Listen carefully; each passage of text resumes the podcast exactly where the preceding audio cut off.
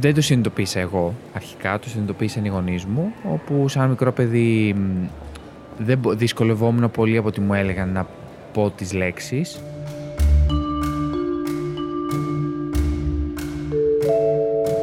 Ίσως έφταιγε και ότι δεν έκανα την πρώτη δημοτικού κανονικά λόγω ενός θέματος υγείας.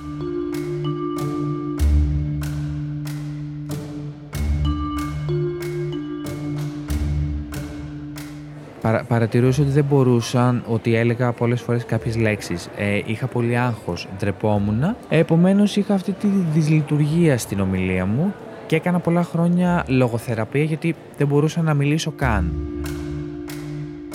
Θυμάμαι ότι πάντα είχα άγχος ότι δεν θα έλεγα την προσευχή μπροστά σε όλο το σχολείο, δεν θα έλεγα μάθημα πολύ μεγάλο μπροστά σε όλη την τάξη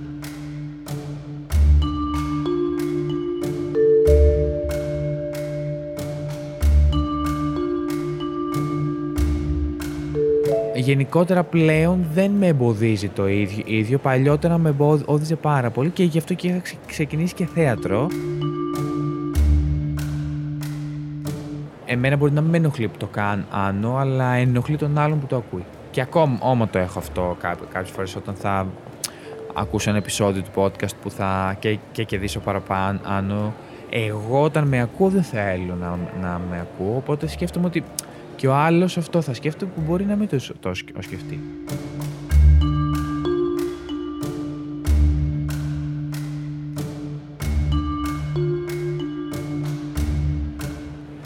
Εγώ έχω να πω ότι όσο φοβάσαι τον το τραυλισμό και αγχώνεσαι γι' αυτό, τόσο πιο, πιο πολύ θα, θα σου βγαίνει. Αν το αφήσεις, τραυλίζεις, αλλά γίνεται σε μικρότερο βαθμό και γίνεται και μη αντιληπτό πολλές φορές από τον άλλον αν μας ακούσει κάποιος ο οποίος έχει και φοβάται και νιώθει, νιώθει άσχημα, δεν είναι για κάτι για το οποίο πρέπει να, να ντρέπεσαι.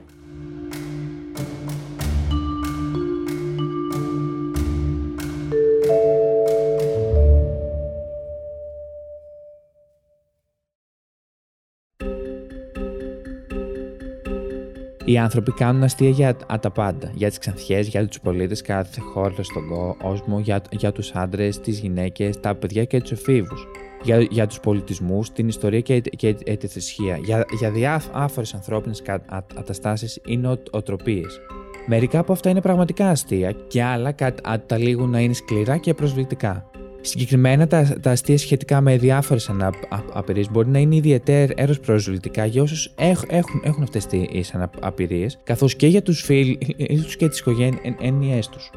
Γι' αυτό υπάρχουν τόσες πολλές διαφορετικές ημέρε ευαισθητοποίησης για, για την αναπηρία για να μας βοηθούν να καταλάβουμε πώς όσο πιο δύσκολη είναι η ζωή των ατόμων με ειδικές ανάγκες, ακόμη και όταν οι αναπηρίες τους φαίνονται σχετικά μικρέ. Ο τραυλισμός μπορεί να δημιουργήσει πραγματικά προβλήματα τόσο στην προσωπική όσο και, στη, και στην επαγγελματική ζωή εκείνων που υποφέρουν από αυτό και χρειάζονται χρόνια για να τεθεί υπό έλεγχο, για να μην αναφέρουμε το μέγεθος της αμηχανίας και της απογοήτευσης που μπορεί να προκαλέσει στο μεταξύ. Ο τραυλισμός έχει αποτελέσει αντικείμενο ενδιαφέροντος πολλών γιατρών κατά τη διάρκεια των χιλιετιών. Στην αρχαιότητα και το μεσαίωνα, τα φυτικά φάρμακα προτείνονται συχνά για το τραυλισμό, όπως και το πόσιμο νερό από το κέλφος ενός αλγκαριού και οι πιο δυσυνδέμονε πίστευαν ότι η κατάσταση μπορεί να προκριθεί γαργαλό, όντως πολύ ένα βρέφο ή από το να το επιτραπεί να κοιταχτεί στον καθρέφτη.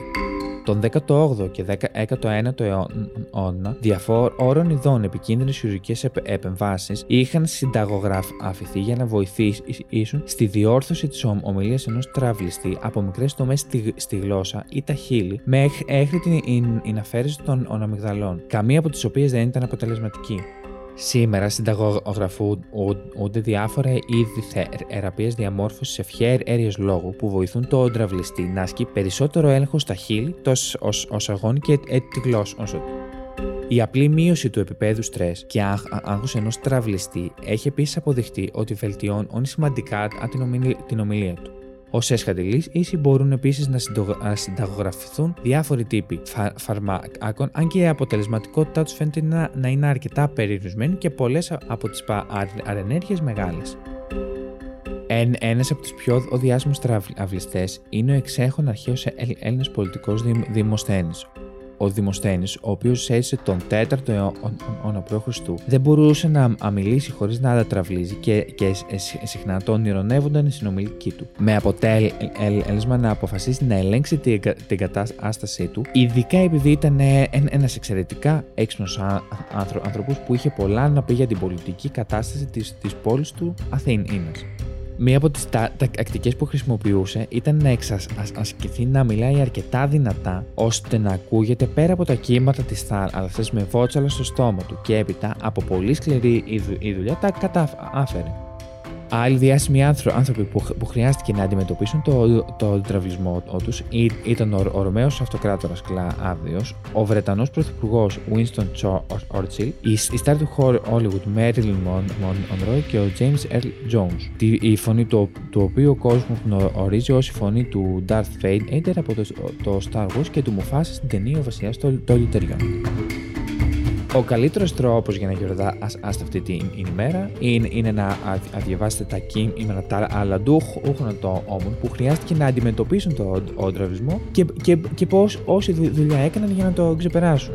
Από την άλλη, αν έχετε διάθεση για ταινία, το King's Speech είναι ένα βραβευμένο με Όσκαρ ιστορικό δράμα για το βασιλιά Γεώργιο τον, τον έκτο της Αγγλίας και τον λογοθεραπευτή του Λιονέλ Λογκ, οι οποίοι συνεργάστηκαν ακούραστα για να, για να νικήσει τελικά ο βασιλιάς την αναπηρία του.